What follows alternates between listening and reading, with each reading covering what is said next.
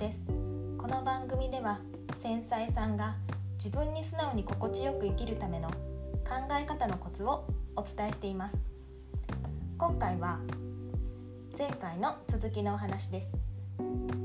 前回は子供の前での夫婦喧嘩のデメリットをカバーする6つのルールのうちの半分の夫に対する3つのルールをお伝えしました。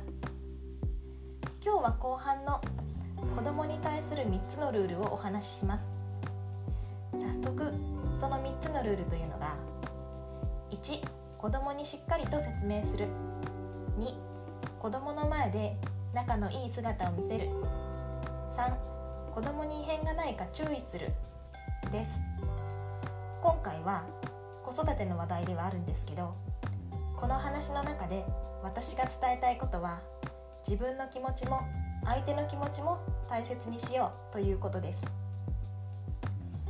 子供の前での夫婦喧嘩は良くないって言われるけどもちろん自分だって喧嘩したくないのに喧嘩になっちゃう時ってあるじゃないですかそんな時に反省はしても自分を責めないでほしいなって思うしいつも自分を後回しにして頑張ってるママにもっと我慢しなきゃとも思ってほしくないんですよね。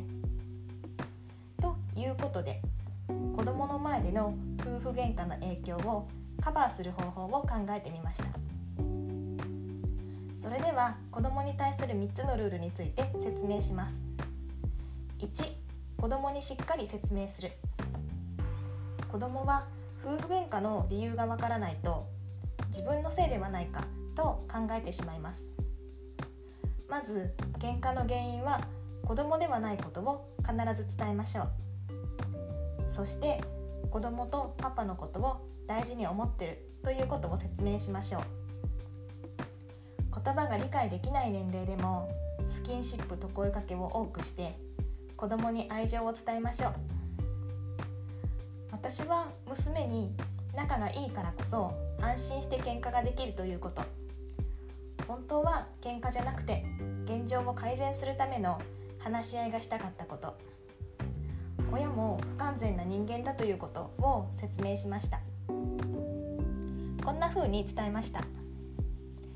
パパはお仕事が忙しくて疲れていても休めないから怒ってしまうんだ。ママは体が弱くていつも体が痛いのを我慢してるから心も怒りやすくなってしまうんだ。ごめんね。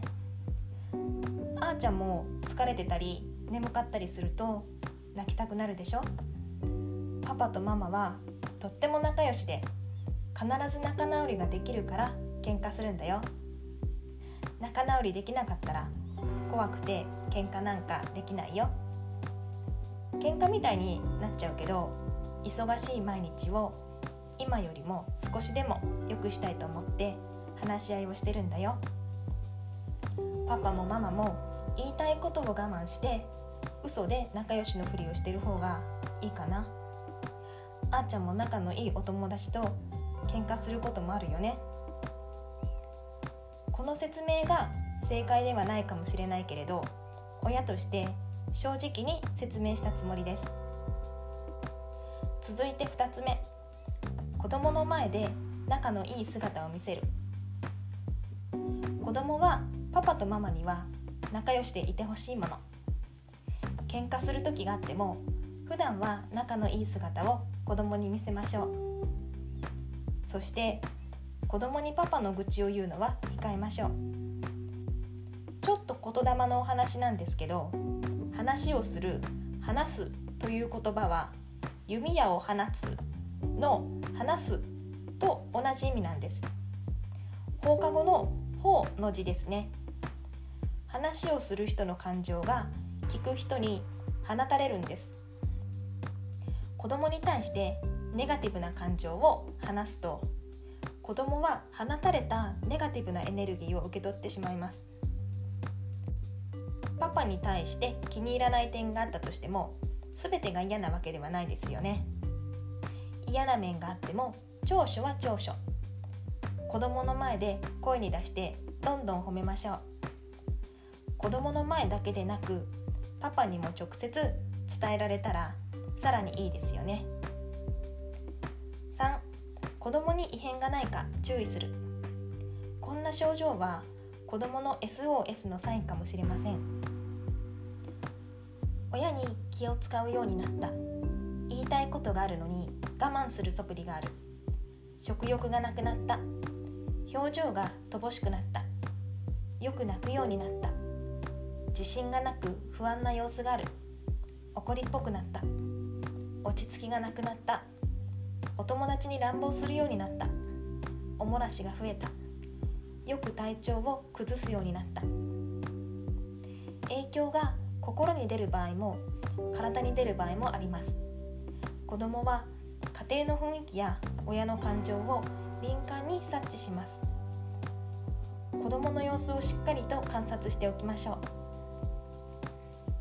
親が言いたいことを言う代わりに子供が言いたいことを言えなくなってしまうのは大問題です。我慢する人が変わっただけで常に誰かが我慢しなければならない状況であることに変わりはありません。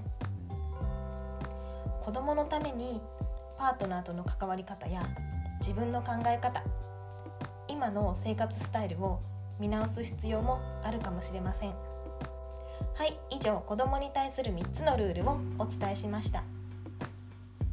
喧嘩をしなくて済むのならそれに越したことはないけれど人は感情の生き物なので気をつけていても気持ちを抑えられない時もあります。